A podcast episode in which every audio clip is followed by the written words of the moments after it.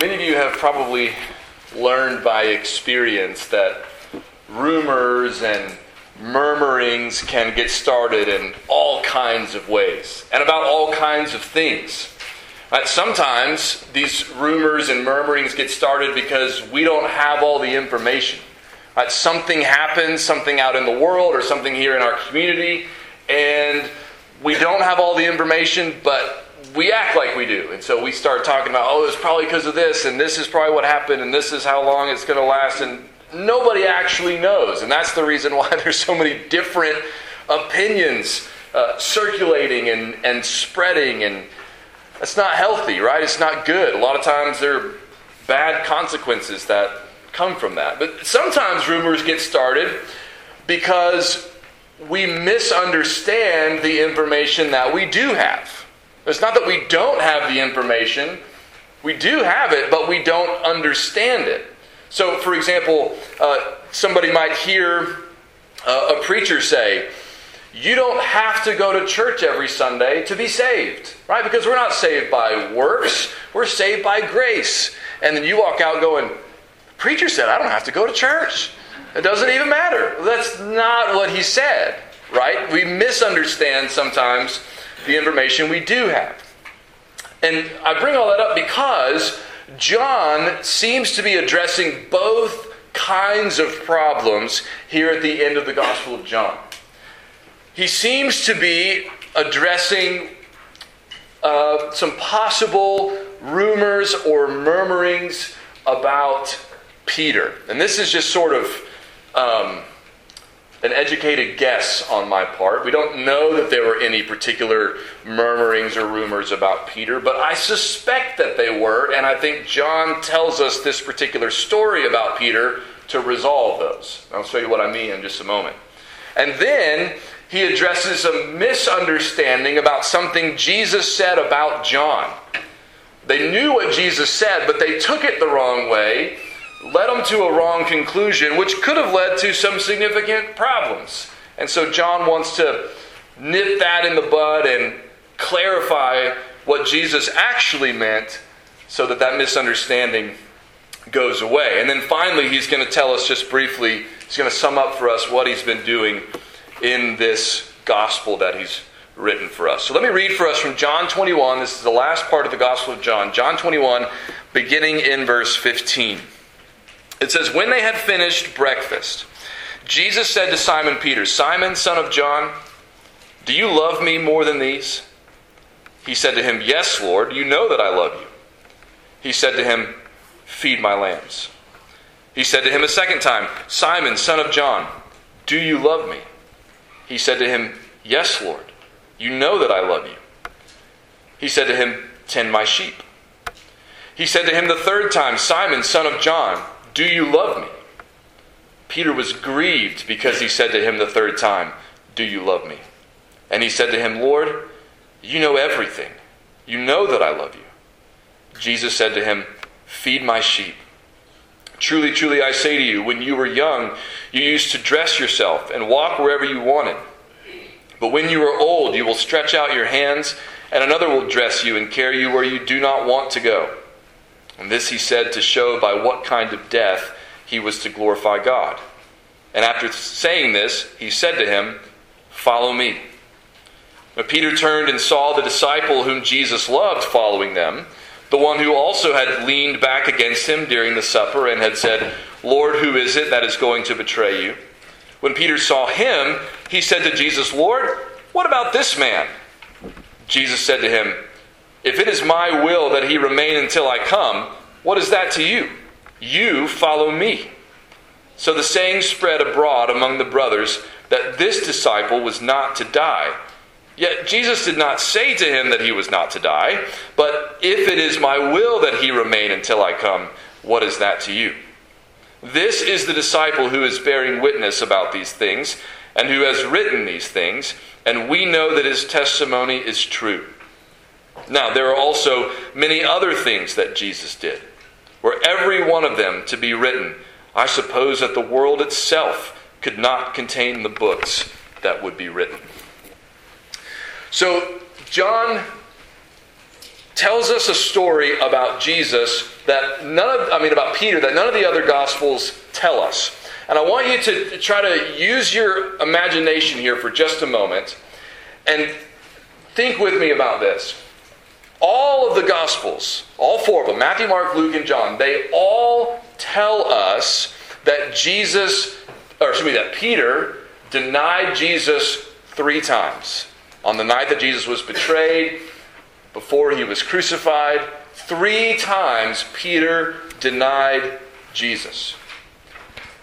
If you did not know this story that John tells us about Jesus speaking to Peter and saying, you know, do you love me? Tend my sheep and, and restore what we call the restoration of Peter. If you did not know this story, would you have questions about Peter still being one of the lead apostles in the book of Acts? If you, if you had no idea if Jesus ever addressed this, if this was ever resolved, would you get to like Acts 2, where on the day of Pentecost, where all the people are gathered around and they're trying to figure out what's going on, why these disciples are speaking all these different languages, and Peter stands up and boldly preaches about Jesus, about his death and resurrection and ascension and how we can be saved? Would you be thinking, uh, is Peter the right guy for that job? I'm not saying, you know, would you think he should be disqualified as an apostle or anything, but would you have questions? Would you have reservations? Would you wonder, like, is Peter fit for that job? I mean, he had a pretty spectacular fall.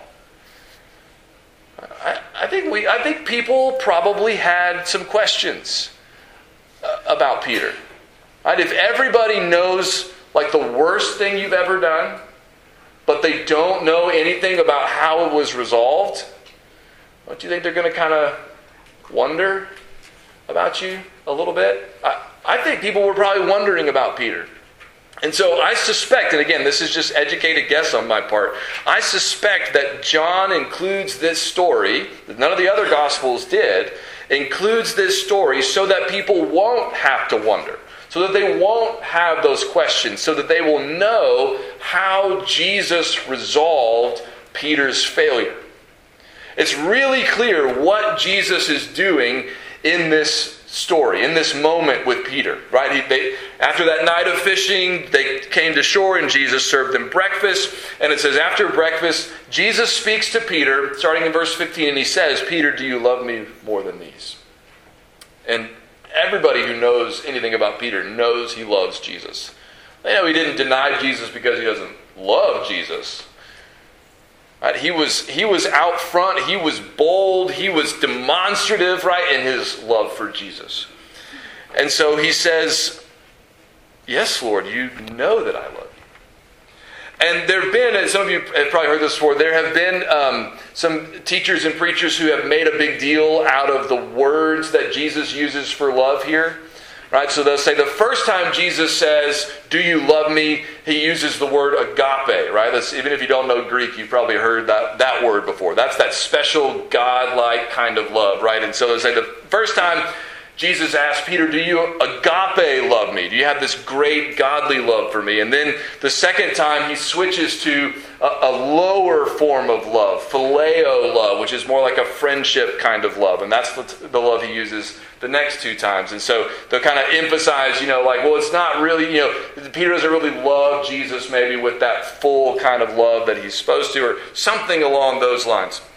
But without getting into the details, that doesn't really hold water. If you look at the way Jesus uses those words in other places, there's not really that big of a difference between those different words for love. It's not a big deal. If I say, hey, do you want to have pancakes for breakfast? And you say yes, and then I say, well, let's have hot cakes. You're not like, come on, changing it on me, you know? It's a little bit more different than that, these words, but not, not a lot, right? So it's, it's not, a, not a huge difference. What is on the surface, you don't have to know Greek or anything else to understand. What is really clear that Jesus is doing is he asks Peter three times, Do you love me? And it's not the word he uses for love that's the most significant, it's the number of times he asks the question. Peter doesn't say, oh, why did you change from agape to phileo? My feelings are hurt, right? No, it says in the middle of uh, was verse 17, Peter was grieved because he said to him the third time. Peter knows what he's doing. By asking him three times, Do you love me? Jesus is putting his finger on the most painful moment in Peter's life. He's reminding Peter, he's letting Peter know, I know what happened, Peter. I know what you did. And just like, you know, a doctor with a wound, we're going to have to address it and it's going to hurt in order for me to heal it. We're going to have to talk about it. We can't just let it sit under the surface and fester. We need to deal with this. And so that's why Peter or why Jesus asked Peter 3 times, "Do you love me?" He's giving Peter the opportunity to publicly affirm his love and devotion for Jesus just like he publicly denied his connection to Jesus. That's what's going on. And not only is Jesus giving him the opportunity to confess his love for Jesus publicly, to, uh, to mend right what was broken in his relationship with Jesus, but also he summons Peter to ministry. He restores him to his position as a preacher, as, as one who is going to testify and bear witness about Jesus as an apostle. So not only does he ask him three times, Do you love me? Which, of course, Peter responds all three times, Yes, I do. But then all three times he also says to Peter something like, Feed my sheep or tend my lambs. In other words, you go care for my flock. You go care for my people. You feed them. What do you what do you feed them with? You feed them with the word. You feed them with the truth. You feed them uh, with the good news of what Jesus has done, what he's accomplished, what you can receive from him if you turn from your sin and trust in him. Feed them with the word. Feed them with the truth. He's calling Peter, summoning Peter to go out and preach and bear witness about Jesus, but also to tend the sheep, to care for them. Right, this, is, this is what the word pastor really means. Right, so often, um, once we start using a word for something specific, we forget where it comes from. But the word pastor really means to shepherd. Right? A pastor is someone who shepherds someone or something right? So uh, he's saying, go, go tend to them, go shepherd them, go pasture them, go care for them. Right? So it's not just that you feed them the word, it's not just preaching, but it's also uh, ministering to their needs, caring for them, you know, leading them along. It's, it's imitating Christ in his role as the good shepherd. And on Wednesday night, we were talking about Psalm 23, right? Everybody knows Psalm 23, where it says, The Lord is my shepherd. I shall not want. He leads me beside still waters, and He restores my soul, and all those things. Peter, Jesus is saying to Peter, "That's what you go do. You go be an under shepherd. Jesus is the chief shepherd, as Peter calls him in 1 Peter 5. Jesus is the chief shepherd, and under him are the apostles and the pastors and the teachers and all those, and they're given the same job, right? Go as under shepherds, care for Christ's sheep. So I think again, I think John tells us this story so that we don't have any questions about Peter's role. Jesus made very clear that Peter had been restored and that he was charging Peter to continue to care for his sheep. Now, I asked you if you would have any reservations about Peter if you didn't know this story, but maybe you have reservations about yourself. Maybe you are wondering, in light of your own sins and failures, whether you can even be a Christian or whether you can minister to anyone.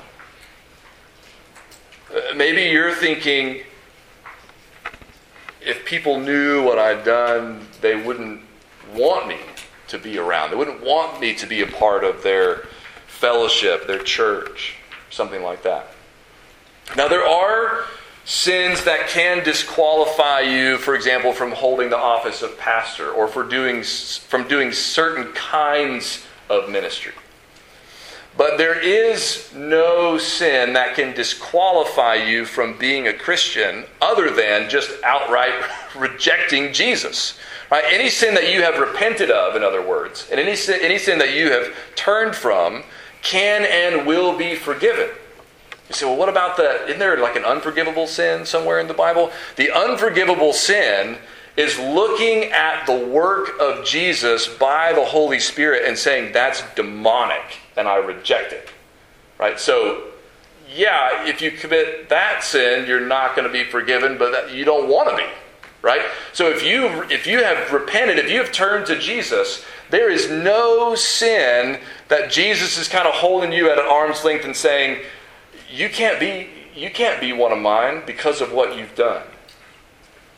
That's why the Bible says in Romans 8 1 that there is therefore now no condemnation for those who are in Christ Jesus. So if you are in Christ, there may be consequences still for some of your sins that you have to deal with in your life. Right? That could still be true. But there is no condemnation.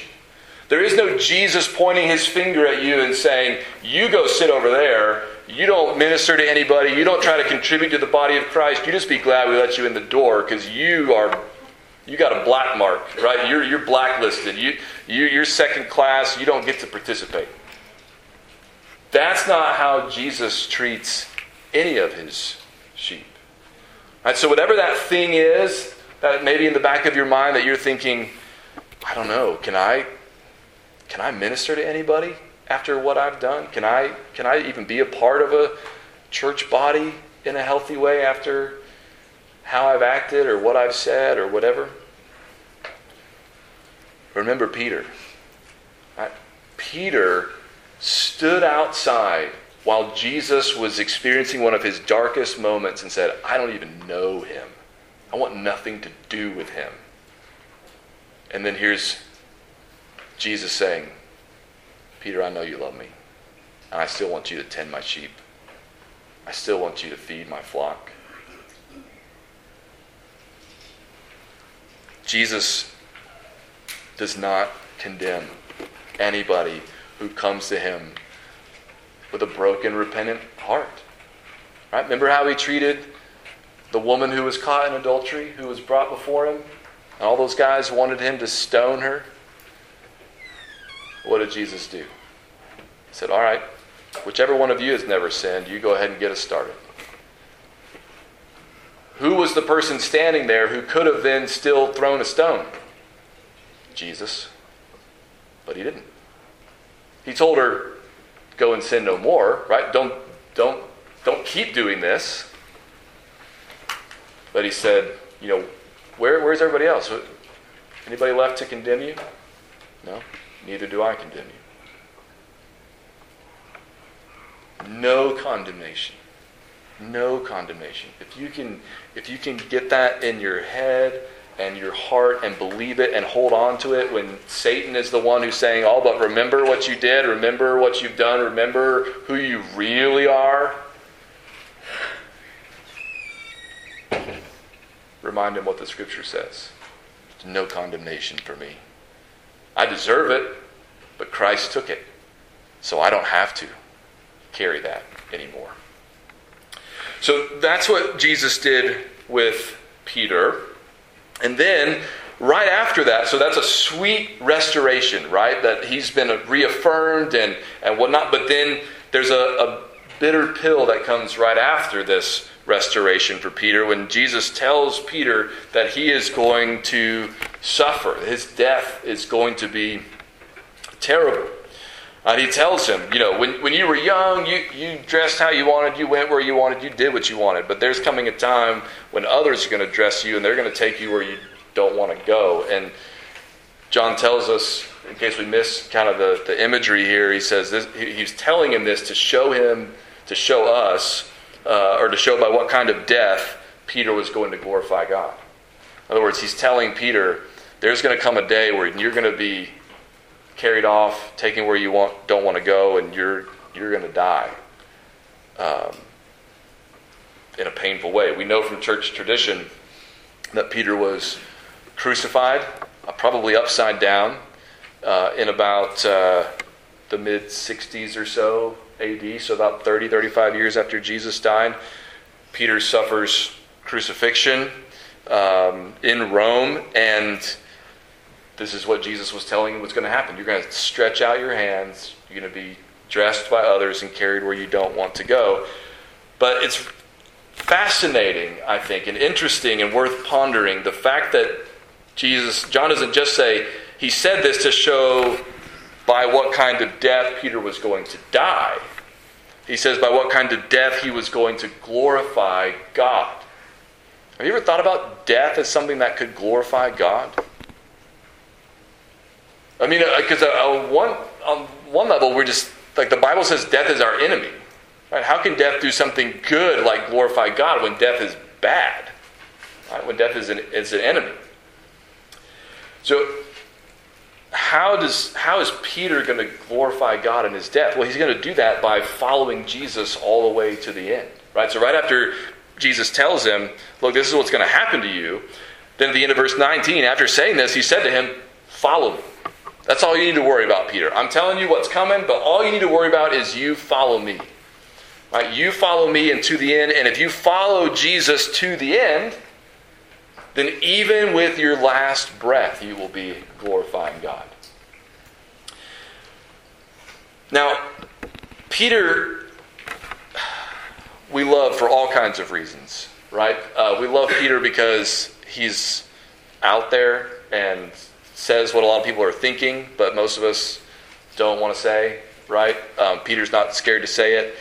Um, we love Peter because he's relatable. We feel like, hey man, if Jesus can love somebody like Peter, who's always sticking his foot in his mouth and doing the wrong thing, then like he can love me, right?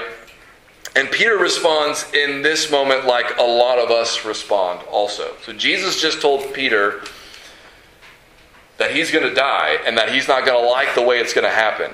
And then Peter looks back behind him and he sees John, right? And it, the way John tells us, since John's telling the story, that Peter turned and saw the disciple whom Jesus loved following him. That's how John refers to himself often in this gospel, in, in the third person. And so he says that Peter says, um, Lord, what about this man? Right, what's going to happen to him?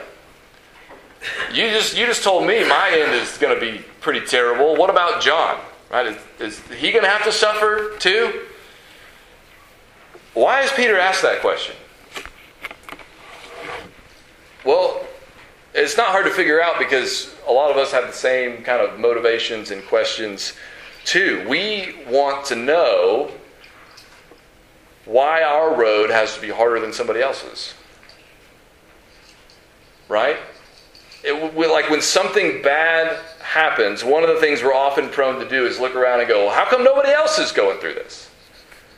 How come everybody else is just going through life like everything seems great, and here we are over here suffering or having this crisis or this hardship, and why? And so Peter wants to know okay, well, if it's got to be bad for me, well, what about John? He, he's got to have something hard too, right? Well, again, well, we know from Scripture, John didn't have an easy road of it, right? He got exiled to the island of Patmos. He tells us that in the book of Revelation. Um, but again, uh, church tradition tells us that John lived a long life, lived to be an old man, lived uh, to right about 100 AD. So another 30 plus years after Peter died, he lived to be an old, old man. Uh, and may have been the only apostle who didn't die as a martyr. So John gets, in some sense, an easier road. You might say, well, living to be, you know, that old doesn't sound all that easy. Well, maybe, maybe not. But he doesn't have to be crucified like Peter, right? So, what Peter is reminded by Jesus here, and Jesus through Peter is reminding us as well, is that it doesn't matter what anybody else has to endure or is called to go through. Our job is simply to follow Jesus. Right? So he says um, in verse 21, or to be 22, Jesus said to him, If it is my will that he remain until I come, what is that to you? You follow me. It, it's almost like saying, uh, you know, that Peter, that's none of your business. That doesn't affect you. What John is going to have to go through doesn't matter to you in one sense because that's not your road, that's not your path.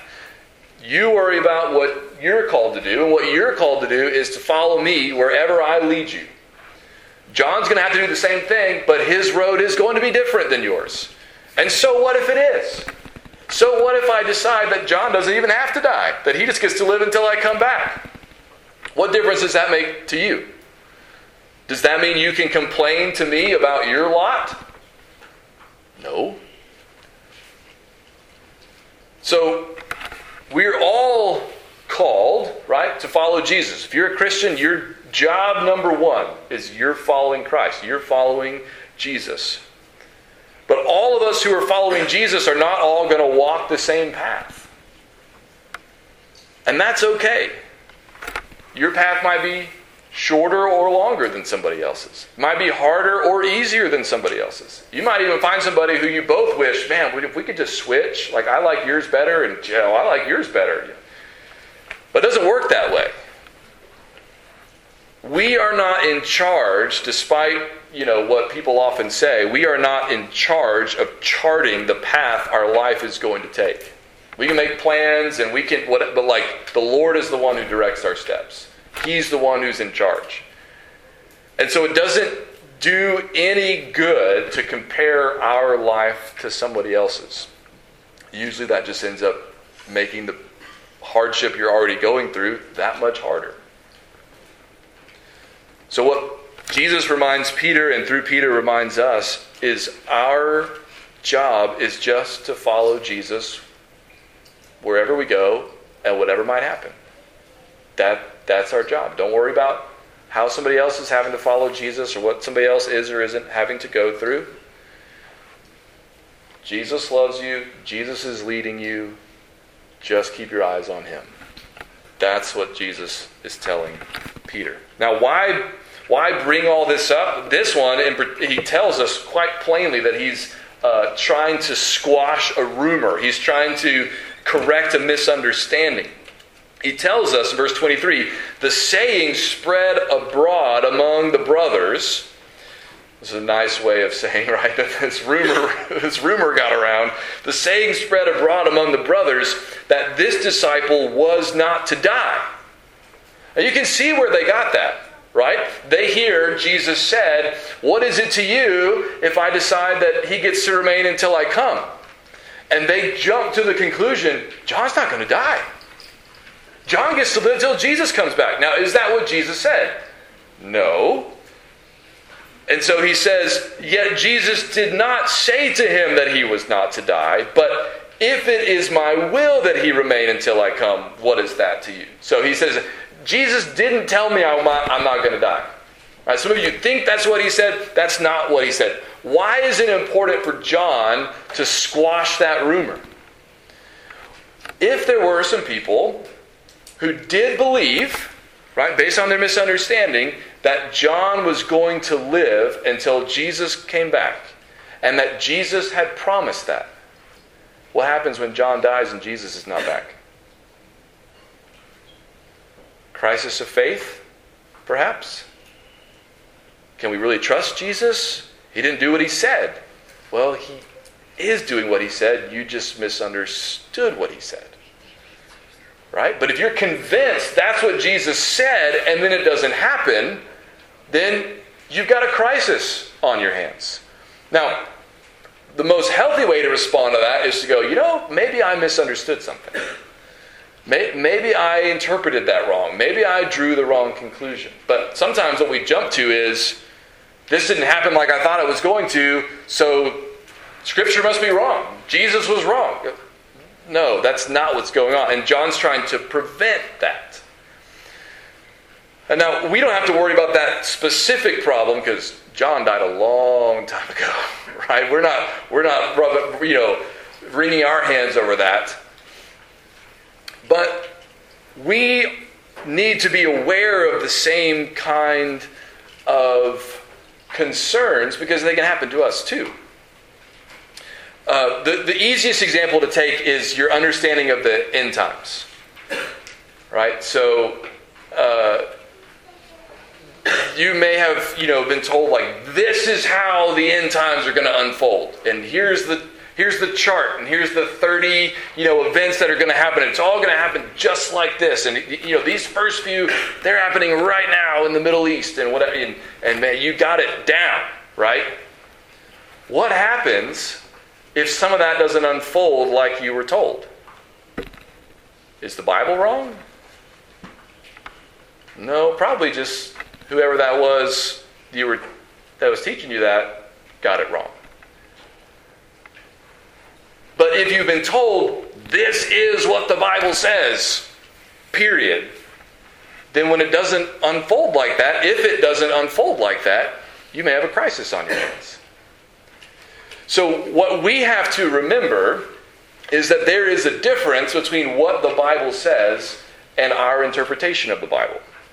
Right? Now, that doesn't mean that we don't actually know anything because all of it's just interpretation. That's not at all what I'm saying. There are things that we all know the Bible clearly says, and the church, Christians all over the world have affirmed those things for thousands of years. They're rock solid. But the order and sequence of events of the end times are not among the things that the church has a unified understanding of. Right? There's a lot of different opinions because it's very difficult and it hasn't happened yet. And so we're not all sure how it's going to unfold. Some people feel very sure and they might be right, but there's a good chance you're going to be wrong. We don't know. But you won't have a crisis when, if you know that there's a difference between how you've tried your best to interpret those things and what the scripture actually says. Does that make sense? Yeah. So you just want to be on your guard about that kind of thing. All right, last thing, real quick.